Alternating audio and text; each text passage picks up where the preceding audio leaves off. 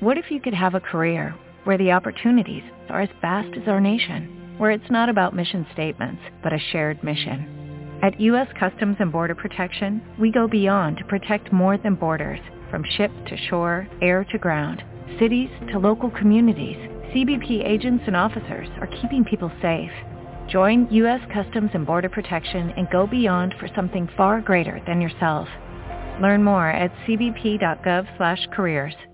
You can now take KRBN Internet News Talk Radio with you on your mobile phone as we are making it easier to listen to the great hosts here on KRBN, including our very own West Lane County Commissioner, Jay Bozievich. It's free and available on Google Play. Just look for player.fm. That's player.fm and search for KRBN.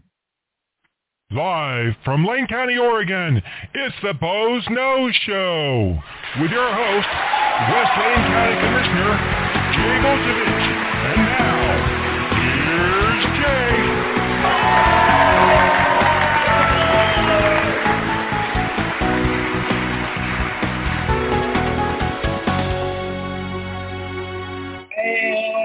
Good afternoon, and welcome to another edition of the Boze Noze Show. And I'm your host, West Lane County Commissioner Jay Bozievich, and we're coming to you live from beautiful downtown Elmira, Oregon, where it's been one of those days where, you know, all that green power would have been really kind of in trouble because it was foggy and cold not sure what the solar and the wind are going to do on a day like today, but yeah.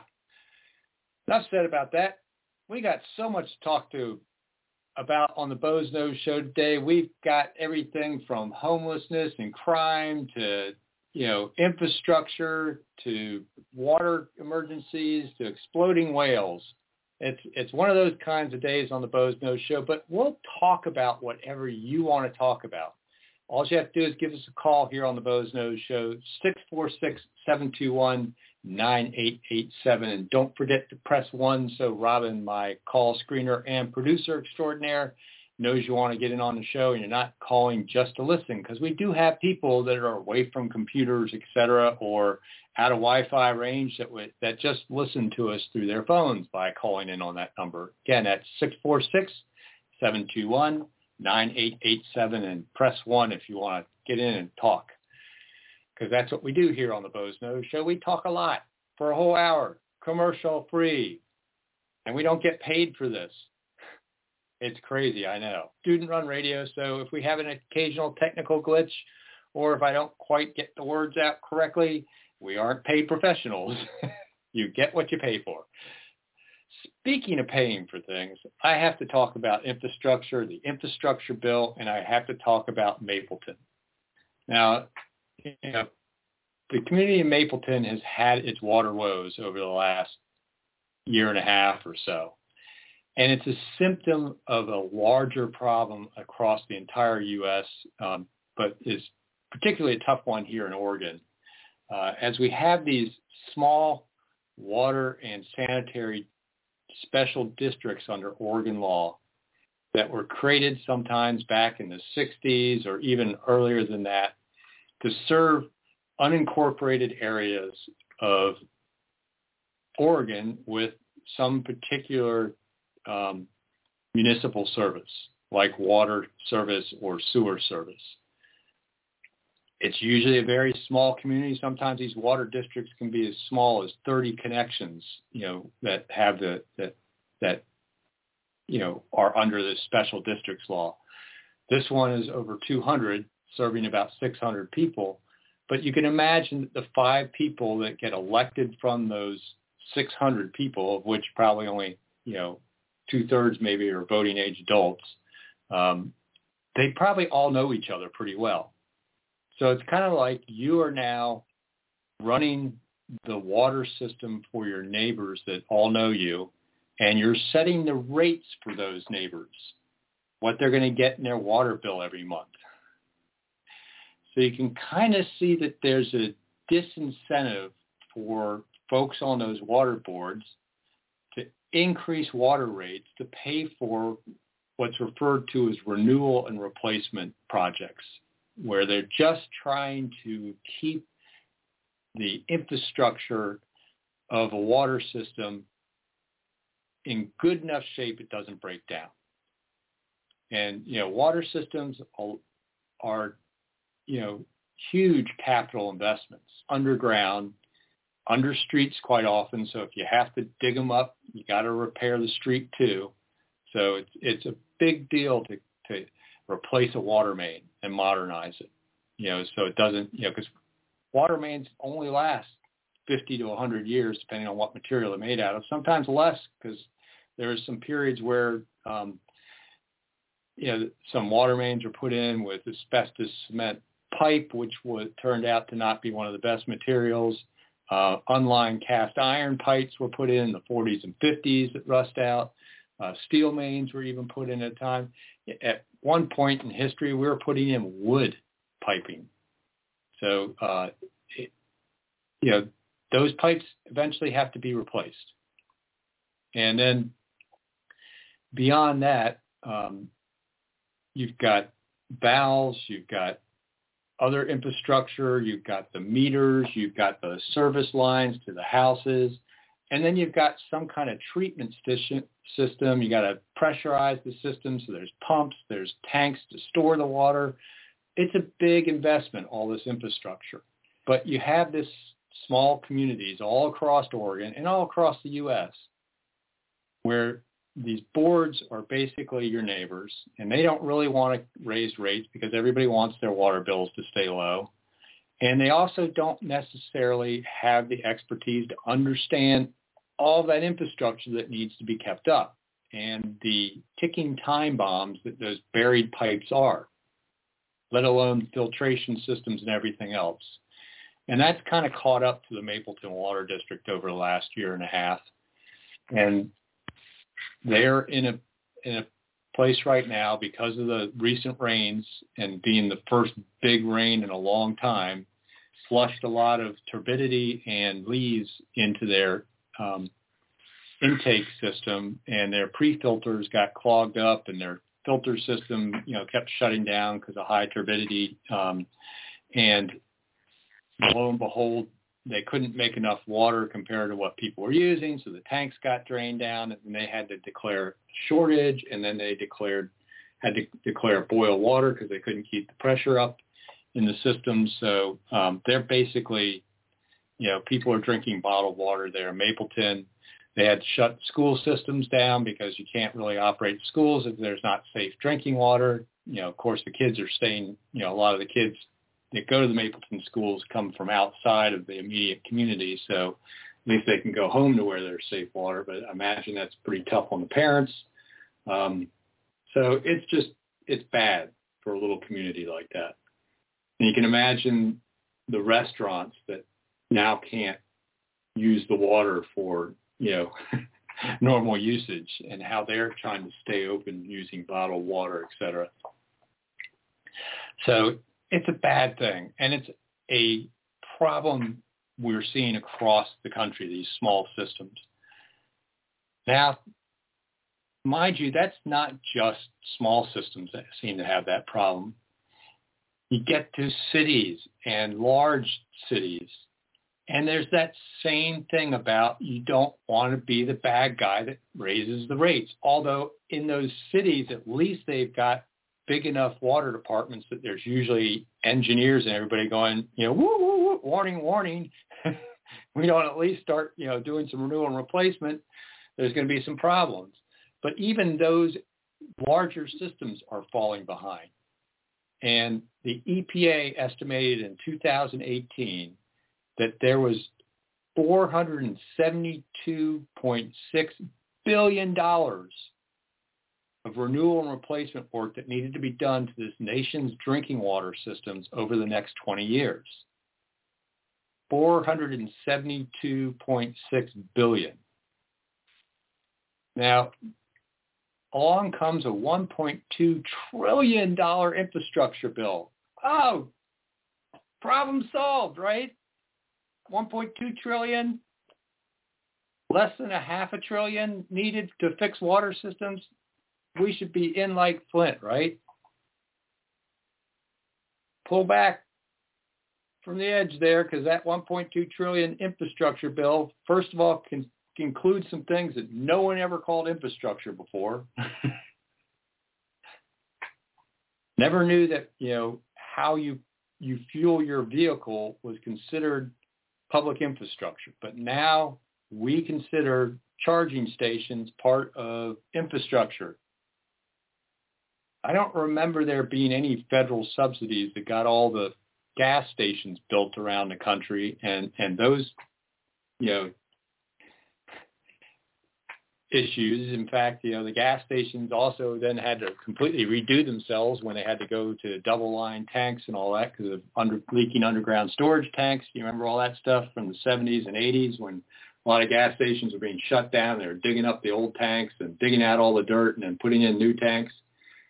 Didn't see any federal dollars helping out, you know, the local Exxon Mobil station or whatever.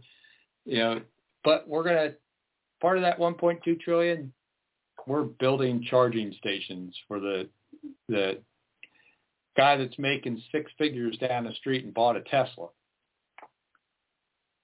Going into drinking water out of that, that 1.2 trillion,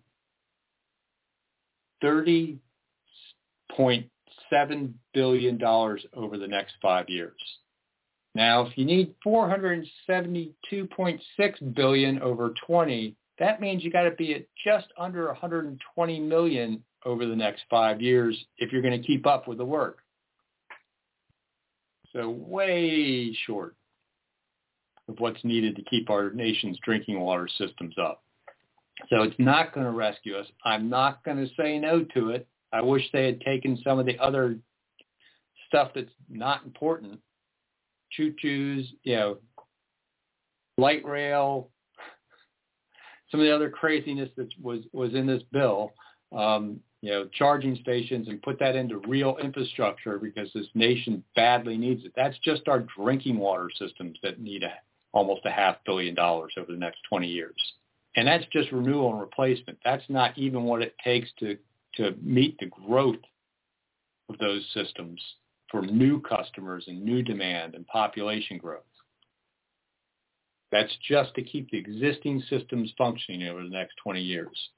$472.6 billion. In 2018, that was the estimate. I'm, my guess is now it's 2021. And, the, and, you know, thank you to all the other spending that's gone on. Inflation's now at 6%. So my guess is it's a little bit bigger than a half billion dollars probably at this point. Yet we're cheering. We we fixed everything with that 1.2 trillion. I don't think so. And you know, and then just as an aside, everybody's applauding it because supposedly somehow or another this is going to help the uh, the whole supply chain stuff. Wrong what little money it has in it that has anything to do with our ports, which is the big issue, our ports are less automated and efficient than ports in Africa. Why? Well, there's really powerful unions that run those ports, and they basically put a clause into that infrastructure bill that says none of that money can be spent on automation work at the docks. Zero. Ineligible. So I don't know how this infrastructure bill is going to help that problem. Mind you, it does have money to to do things that are actually going to disrupt our our road transportation system and possibly our rail transportation system with some projects that really won't increase capacity, but they will cause construction disruptions. So when it gets right down to it, the infrastructure bill is not doing a darn thing when it comes to supply chain. So I just just want to put that out there, and and you know I really hope that you know maybe we can get some leadership at the state level here in Oregon, and supply some expertise and some funding for these small utility systems to kind of you know, be able to do the proper analysis to develop a master plan of what improvements they need to do over the next 20 years, and then to develop a plan to fund the, those improvements and, and a you know rate study work and all that because these little systems don't have the money to do that and they don't even have the expertise. They're going to need assistance. And Mapleton's just one system that's canary in the coal mine. Problem is, we're going to have a flock of canaries keeling over here in the next 20 years, and it's going to be an issue for our economy and, and the state. And this is on top of the fact that, you know, what happens with these systems that are on the edge of, of functioning if we have the subduction zone earthquake? How well are they going to survive that and be resilient for that? You know, it's just that's we need to to really be kind of raising the alarm a little bit about how ineffective that infrastructure bill really was and what's really needed. And we can do some of this at the state level and, and develop some partnerships between these utilities and the state because they're they're really not a function of the county. These special districts are state created entities and actually all of their regulatory uh, reporting goes to the state. It's and and it's a state administered system. So the state needs to help these folks out. So enough about infrastructure at Mapleton Water District. Um, you know, it it's just a fascinating little study, very similar to the next thing I want to talk about is just a microcosm of a larger issue presenting in our communities, and that one's actually a national issue. It's not limited to Oregon, our underinvestment in our infrastructure. Switching gears a little bit to get more away from the infrastructure side to the, you know, basically the, the livability side of the world.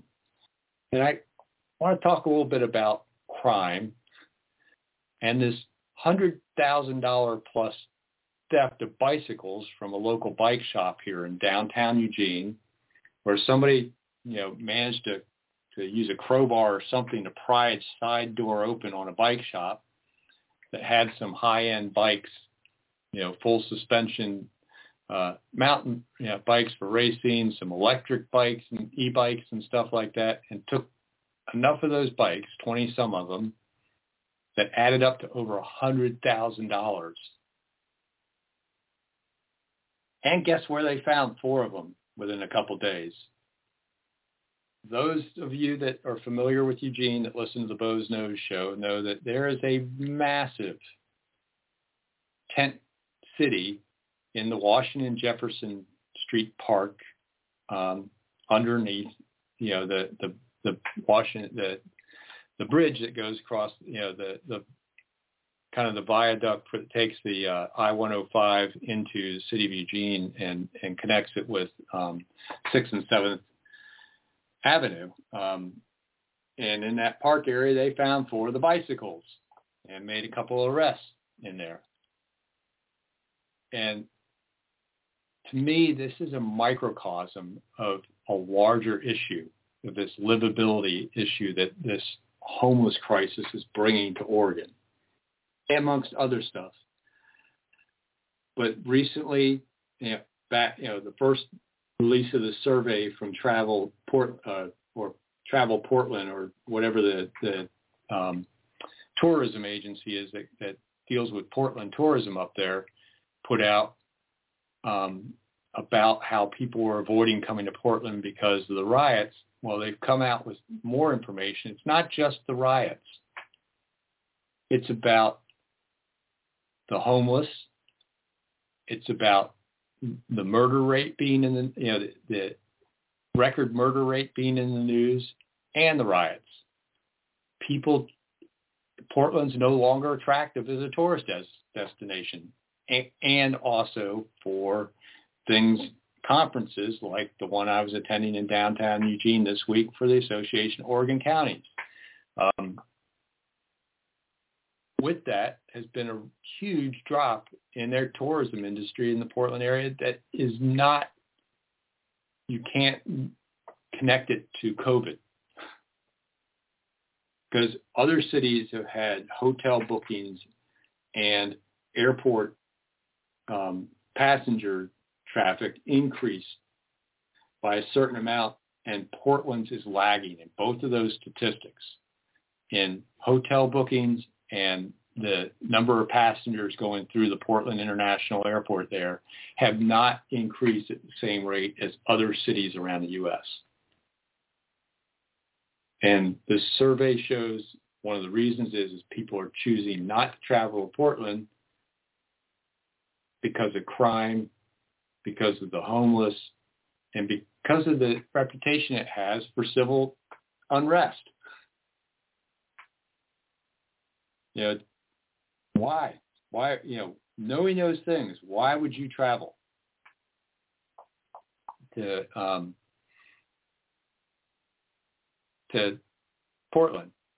And what my concern is, is that reputation that Portland has may be spreading and starting to harm other parts of our state and our tourism economy, which unfortunately we're supposed to be relying on to replace our timber economy that we should be, you know, employing lots of people in family wage jobs, uh, but we're even holding some of that down.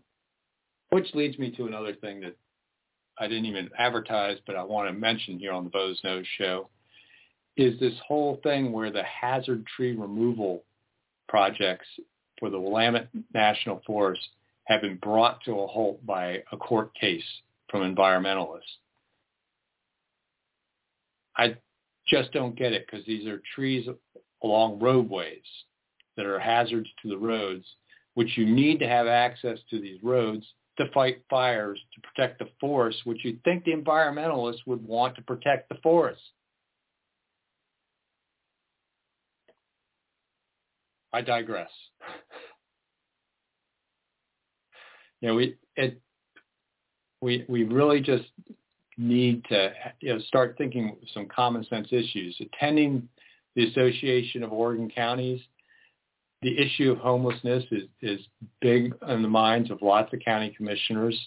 Um, the issue of um, how to deal with Measure 110 and uh, addiction and mental health issues across this state is big on everybody's minds, and it's not limited to Portland and Eugene. Um, it, just about every county commissioner I talk to, whether they're from a what they call a pioneer county like Harney, or um, you know some of the southern Oregon counties, or it's Clackamas County. Um, we're all facing similar issues around that, and you know, what do you do to get control of that? And it's interesting to me that um, in some areas where the state provides funding but the counties execute, there's so many requests to have all these metrics, um, you know, kept track of and outcomes measured and, and accountability for spending money and all that. In particular, I'm talking about our parole and probation and community corrections funds and justice reinvestment, the most, you know, over, you know, funding that has so much oversight from the state that the counties execute the programs in. But it seems like when it comes to the homeless side of things, I'm just not seeing the request for data on outcomes and whether things are actually working that the state is throwing a whole lot of money into. And don't get me started on their on their spending on schools and whether there's there's accountability there, because we all know that you know they they they're waiving the requirements for you know basic math and English and reading skills to graduate from Oregon now. So your your your your diploma from an Oregon high school is almost meaningless to a to a college from out of state. Um, and, and uh, of course, we're now on, you know, have a record low number of uh, high school sophomores that are on track to graduate on time because they've gotten behind in their classwork. So we're, you know, just how many billions get spent in schools, you know, every biennium versus, you know, a few hundred million that goes into the community correction system that they want every penny accounted for, outcomes measured, and they're going to punish people that don't make metrics and, and, and all that stuff. And they're still not giving us the, uh, the amount of money it takes to actually fund the system. Yeah, don't get me started. Oh, uh, yes. Where was I? but homeless stuff. That's how I got there. how did I get from there to, to community corrections and schools? Because I'm seeing us start to spend all sorts of money. We're throwing money left and right at the homeless problem. People are starting to realize it's really an issue. But it doesn't seem like we are trying to see are we dealing with root causes? Are we having are we moving the needle with those programs? And, and that's just you know, the engineer and analytical person I am drives me crazy when I see him just throwing money at something. So, which leads me to some more money and another infrastructure issue. The city of Eugene proudly announced this week, and Robin will love this, because we know she's such a fan of the Crazy Eights on Franklin Boulevard down there in Glenwood. She really thinks we should have more of them. And lo and behold, the city of Eugene developed a plan for Franklin Boulevard there, basically from I-5 into downtown sort of. That's going to add a whole bunch more traffic circles along that, that, that corridor. And they announced this week that they actually got $19 million in funding from the feds to execute that plan. So more crazy eights. Yay! And all I can think is, you know, at least the Crazy Eights now are over in Springfield where they're a little bit tougher on livability issues in their city. So, you, you know, their, their homeless aren't quite as visible. Now, think about traffic circles in that big green area in the middle in Eugene. You know, think about Washington Jefferson, 13th and Chambers, the whole industrial area do you think maybe there might be some homeless campers in some of those traffic circles in the future in Eugene? Now, think of you know all you U of O administrators as you're trying to recruit students, and dad's got you know 17 year old daughter in the car, you know, valedictorian wants to thinking about U of O as, as their as as their destination. They come for a visit in the summertime and they get off of I-5 on Franklin Boulevard and they're navigating these weird traffic circle thingies and whatever else that they're, you know, as they're, they're, they're, you know, you know, Google Maps is telling them to, you know, to go around three quarters of the way or whatever, you know, trying to navigate these things. And there's all these homeless people in the middle of the circle. you know, looking all whacked out and everything. And, and, and that's the first thing they see before they get to the U of O. You think maybe that might have an impact on recruiting for the U of O. Oh, and and I think Robin has to get in on this conversation. I knew she couldn't resist when we started talking about the crazy eights. I'm just, I'm just thinking about the uh, for people that are on a budget that could be low income housing for the U of O. Put a sign out there in front of it. You know. yeah. Subsidized student housing. oh my goodness. Oh yes. Oh gosh. Which leads me to another thing, uh, which you know, I, I'll. At first, I thought this was a really bad thing on EPD's part, um, and and was was pretty mad about it because they they they now are taking money out of my weekly paycheck with their payroll tax to pay for more uh, police officers in EPD. But you know, about a week and a half ago, speaking of crazy people in Eugene, somebody was going around and pulling fire alarms in the Knight law library there on the U of O campus. And when they got there, their security, the U of O police got there, which you know they don't carry guns anymore. that's a whole other story. Uh, but when U of O police started reviewing um, security tapes to see if they could identify the person that was pulling the alarms, they realized the person pulling the alarms was also brandishing a handgun and you know waving it around and pointing it at things and pointing it at the camera and stuff. Um, and uh, a little while later, they got a call, 911 call from the dorm, and it was actually the. Turns out it was the actual guy that was pulling the fire alarms. He had gone into a student's dorm room and basically was keeping them prisoner in the dorm room, not even allowing them to leave, and took their phone and was calling 911 repeatedly from their phone. Don't know what the heck this guy's problem was. He ended up getting arrested eventually. But the interesting part is Lane County Sheriff's Office responded. Springfield Police Department responded. Junction City Police Department responded. But no EPD showed up to respond to that call about a guy waving a gun around and keeping a couple students hostage in their dorm room.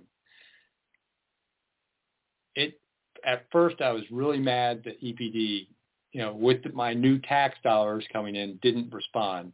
Well, it turns out to be a symptom of an issue, and this is back to somewhat of an infrastructure issue of how our 911 system and dispatch system work in this state county, and that there's some places that don't talk to other places well. Well, it turns out that the University of Oregon's police and security department contracts with Junction City to do their dispatch work because Junction City has their own dispatch office that's separate from Central Lane Dispatch, and they don't communicate real well. Well, parent and EPD is not part of Junction City's system, so the first call was to request a canine unit to look for whoever had been setting off these fire alarms. And when they when Junction City Dispatch contacted EPD about getting a canine unit, at, for some reason, and I don't know why, and this is a good question, they didn't have one available. And at that time of night, they probably should have, but they didn't. Well, whoever up at Junction City Dispatch was doing that coordination put in the system that not that there was no canine available, that no EPD was available, period. So when the second thing came through that the guy was actually in the dorm holding people, you know, hostage basically, they didn't even bother to call EPD for units because they had it in their system that there was no units available for EPD. So you, can you imagine there's a little bit of delay maybe in response time from Springfield, our Lane County folks that are all out in you know rural areas and Junction City responding to the U of O, there's a problem there that needs to be fixed. And part of that is just having the technology and capability to make sure that all these dispatch centers communicate well and are coordinated which is a state 911 function. And I thought we increased the 911 tax on cell phones to accomplish some of that. So I'm a little bit concerned that we're still having communication problems like this. But I digress. Where was I, Robin? Crazy Eights, that's right. the U of O reminded me of that story. ah, yes. Isn't the world a fun place? So let's leave infrastructure, quality of life stuff behind. And let's talk about COVID for a little bit because that's been in the news too. And attending this this conference down at the graduate in Eugene, I can't tell you what a pain in the butt it is to have to keep putting your mask on, take it off. If you want to drink a sip of coffee, put your mask back on, you know, and just trying to talk to people with a mask on and, and just what a I'm, I'm getting so fed up with the mask stuff. Know, I'm fully vaccinated by choice. No one's forcing me. No one's coerced, coerced me. We don't need to force and coerce, but that's a whole other story. But the real question, and this is starting to become a little bit of a news story, is when do we lift the mask mandate, Governor? What's the metric we have to hit? I'm looking at our data for COVID here in Lane County, and we're we've dropped down to a level where we would not be in extreme risk or even high risk, according to the old metrics you had last spring. We're well, you know, we're well above 70% vaccination rate, which was supposedly where we were supposed to be, you know, when you declared Oregon back open for business. Our case rates are down. What is the metric where we can stop wearing masks? Where is that, that line drawn? Because there isn't any metric with, that you can at least tell the public we need to try and hit, why should we even try to, to, to do things? We're going to continually you know, be at the whim of the all-powerful state government that can tell us that we have to, you know, mask our kids and and you know we're supposed to get a, a vaccine in order to keep our employment you know and we're going to be denied unemployment if we don't. You know where's the metric? When when does this end? What's the end game? And it's to the point where we even have the multnomah county public health officer asking that question because it's eroding the public's faith in our public health system to not at least tell them this is the line. This is where we can we can breathe easy. I mean, we all put the mask back on because you know it was all about getting over so many hospital beds used in the state of Oregon, which we've dropped well below that number.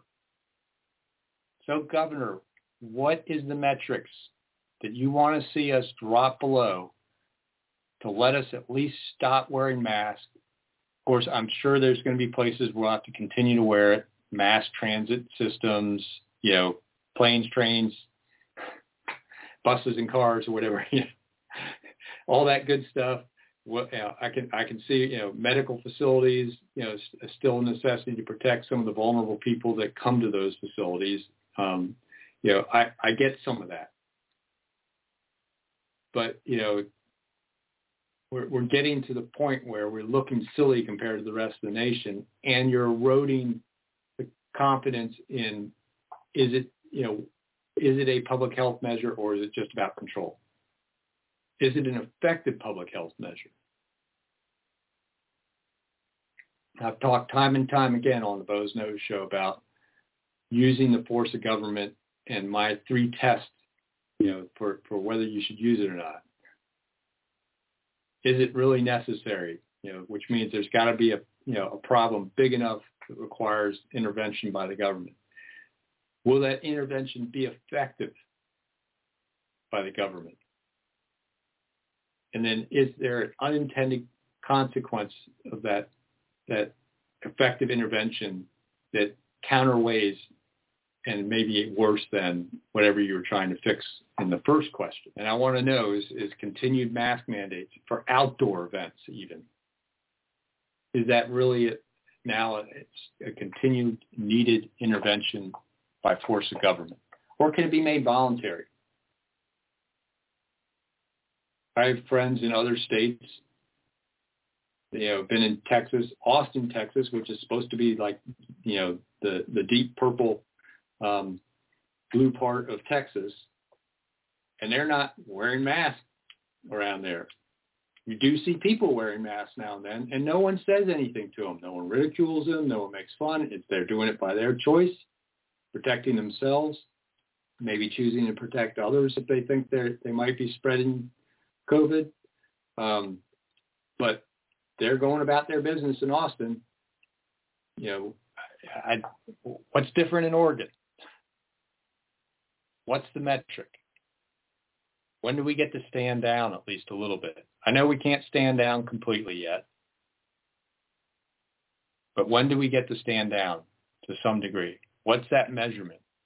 So we can have confidence that there's some kind of science behind the request government is making of people. You're starting to erode that, Governor Brown, Dean Sidelinger and others. We need to have some metrics. When Multnomah County is questioning the need for metrics, you know you've gone too far. Ah, yes. Speaking of government actions and not thinking through the unintended consequences and whether they might be worse than the original problem. oh my gosh, the world's best example of that. We celebrated the 51st anniversary of Exploding Whale Day last Friday, where a government official from ODOT decided, you know, that the problem that needed government action was a dead whale washed up on the beach in near Florence, and it was stinking. and they needed to get rid of it. And of course, it's too big just to kind of take a bulldozer and push around and get it, you know, push it out to sea. Can't, you know, get it out there. So he had that bright idea of putting a bunch of dynamite underneath this whale, and he was going to blow it out to sea, more or less. I think was the idea. Um, one, he must not have known much about setting charges and and and and working with explosives.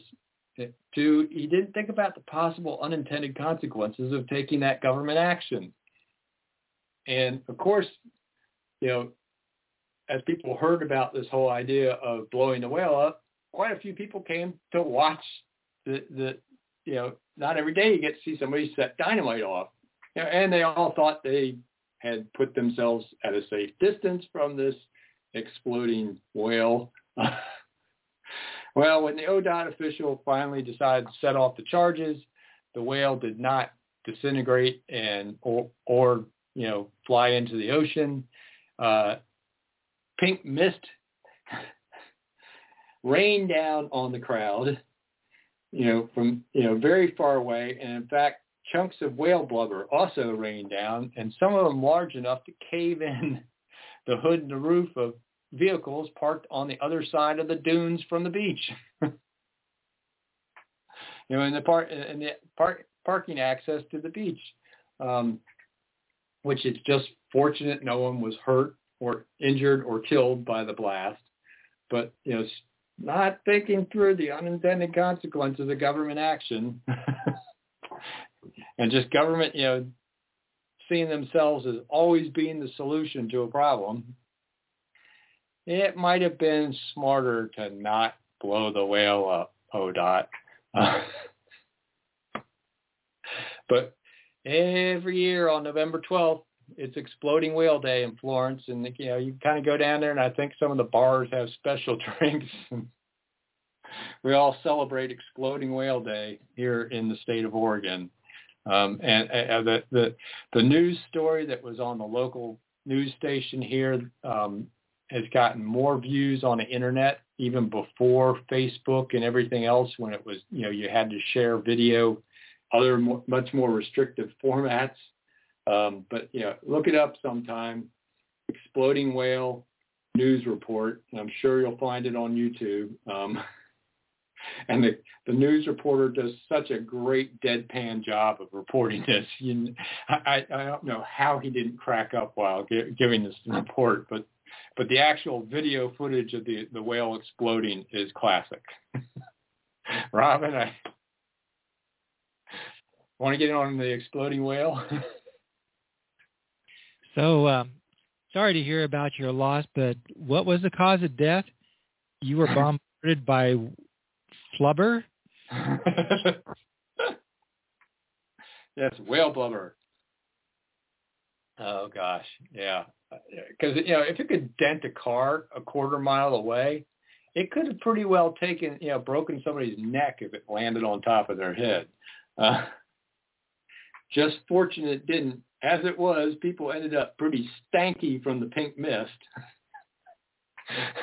you just imagine what that pink mist rain smelt like. oh my god. Uh, yes. ODOT's finest hour.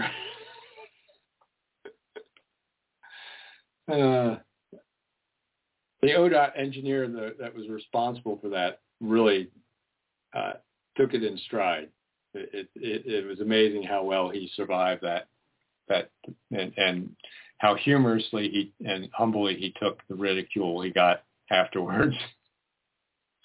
but oh my gosh, I, I I always celebrate Exploding Whale Day because to me it is one of the foremost examples of the unintended consequences of government action. I just want to know if anybody ever took his advice again. Uh, not when it came to removing wildlife from beaches, I'm sure. like Frank, I think you need to move to the motor pool. yeah. Uh, hopefully he wasn't designing bridges that thereafter or anything like that. Ah, uh, yes. No, just roundabouts. So, as as we have about 15 minutes or so here left in the Boze Noze show, uh, I do want to remind folks we are a call-in show. We don't have to listen to Jay laugh about exploding whales or crazy eights. Uh, 646-721-9887. And just press 1 and that lets Robin know you want to actually talk on the show again. 646-721-9887. Just press 1 to get in on the Boze Noze show here. And if no one calls in, we can talk about a few other things. I want to remind folks we are still in the process of redistricting our Lane County commissioners districts. We are elected by geographic districts in this county by our home rule charter, which clearly describes what those districts are supposed to be, which are two rural districts and three urban districts. Um, and the three maps that are up for the board to make a decision between are on our website at lanecounty.org slash IRC, the IRC standing for Independent Redistricting Committee. Again, that's lanecounty.org slash IRC. There's maps J, Q, and C uh, up there. And I think if anyone looks at J and Q, they don't quite keep that urban-rural divide that's supposed to be kept up, and they seem to be diluting the rural voice in uh, Lane County, similar to some of the maps the legislature decided to draw for our congressional districts, where four of our congressional districts have a tip of the district inside the city of Portland. So we could end up with four congressmen in Oregon living in the city of Portland. Yeah, that makes sense, doesn't it? Kind of like map Q that could possibly have five commissioners basically living in the city of Eugene or with Eugene addresses. Uh, so if you want to kind of protect the, the rural character, you might want to take a look at map C. Just a hint. But we need to get public input on that. And one of the ways you can do that is once you're finished looking at those maps at lanecounty.org slash IRC is to go up on that same, you know, once you're on that page, you go up to the government drop-down menu and click on Board of Commissioners, and that'll take you to the Board of Commissioners homepage. Lower right side of that page is a button that says email the entire board. And click that button, and write us an email with your feedback on which map you like.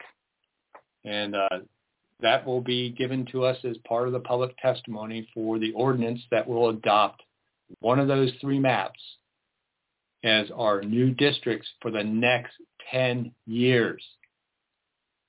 So you've got until the 1st of December to basically provide your input to the Lane County Commissioners on something that's going to impact how you're represented for the next 10 years here in Lane County. I can't think of anything more important for a voter to do than to provide public input on that. So go to that lanecounty.org slash IRC, look at the three maps, then move over to the Board of Commissioners page, click on the email the entire board, and provide us some input before December 1st. You have an opportunity also to speak at our virtual public hearing, which is audio only speaking, so you won't actually be seen, so you don't have to worry about, you know, taking the, you know, putting something other than your pajamas on. You know, this is the period of COVID and Zoom meetings.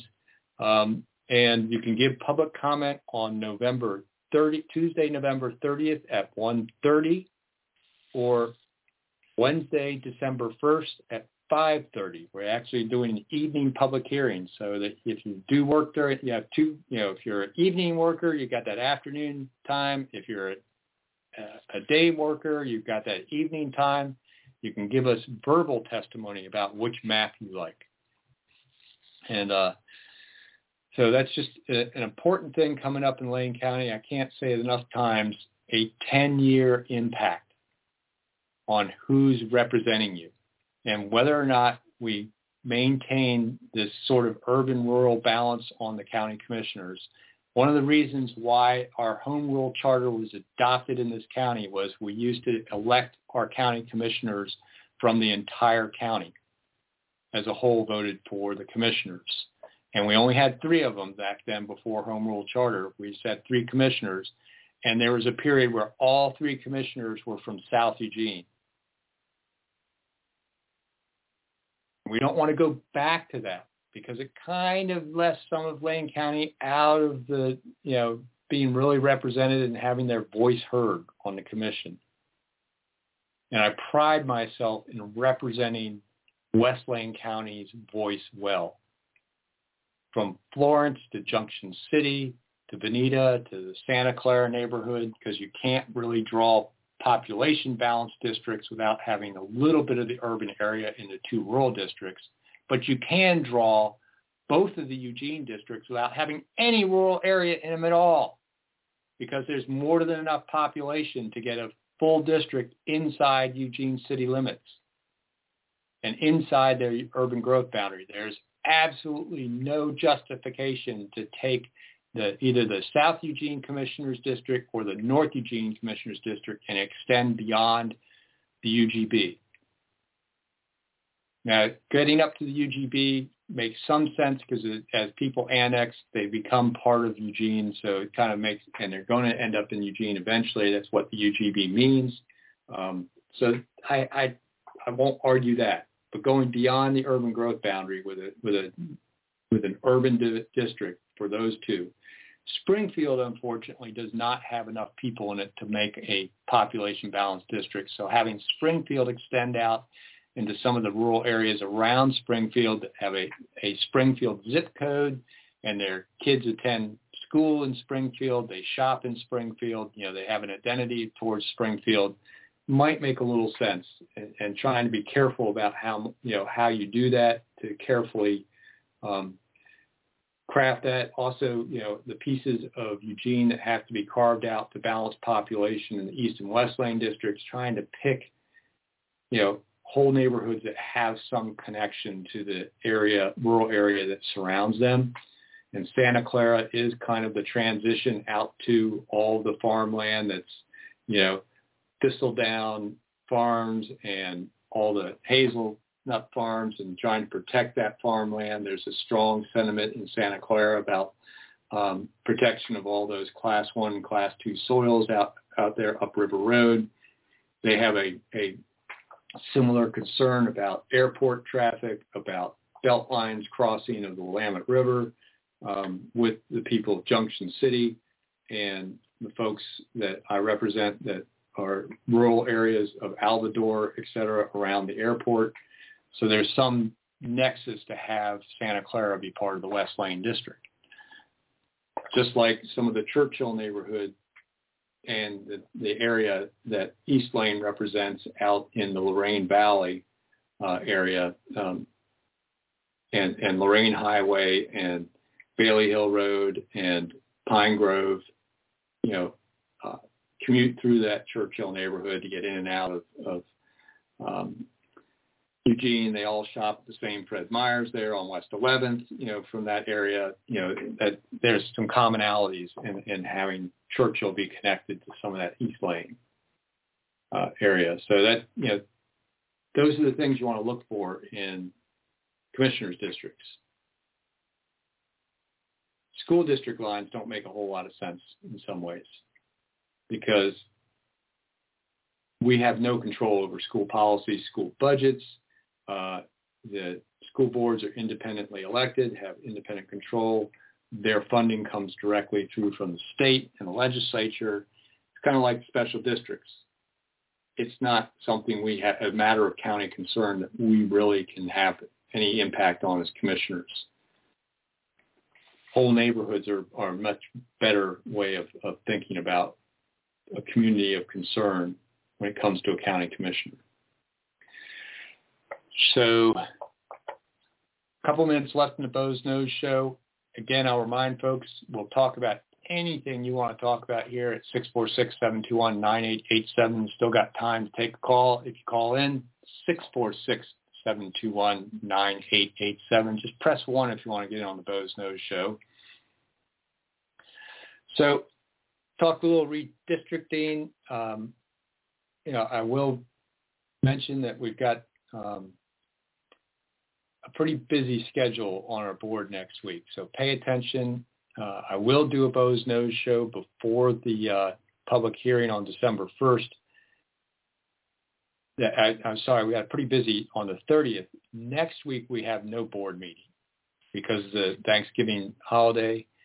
And therefore there might not be a whole lot between now and next week to talk about. So I'm going to have to talk with Robin and we'll see whether we're going to have a, a a Boze Noze show on Wednesday night the, on Thanksgiving Eve.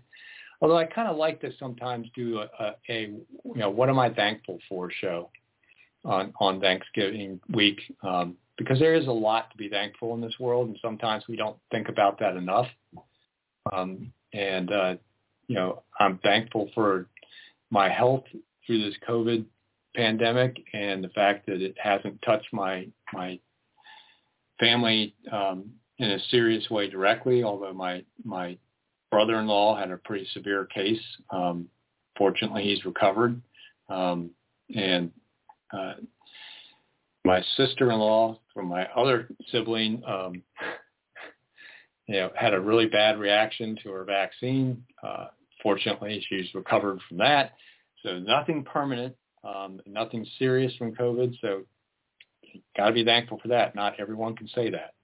Um, you know, I, I'm also fortunate it hasn't had a huge impact on our our, our family income and business. Uh, although my wife has had to cancel her the tour portion of her business where she takes people on textile tours to Europe because you couldn't get into Europe. uh, and it's still an issue. And she had to cancel the most recent one. She's hoping that they can go next spring we shall see.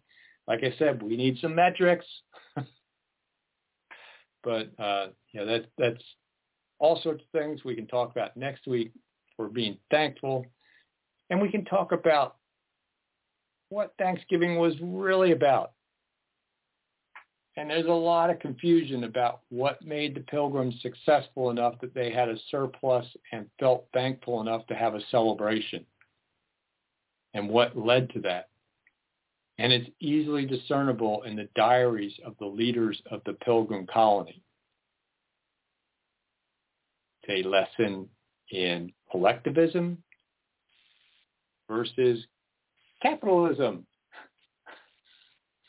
So stay tuned next week and we'll talk about what we're thankful for. You can call in, tell me what you're thankful for, and we'll talk a little bit about collectivism and communism slash socialism and capitalism versus individual freedom and how that made the Pilgrims successful. So we'll be back next week at the same time on the Boze Noze Show. Hoping you have a great week. Enjoyed the show. Hoped I didn't ramble too much. Covered a lot of ground. But uh, I'm looking forward to the upcoming week. Hopefully you found the turkey. I had to go to two different stores. Thank you. Let's go, Brandon. Have a great week.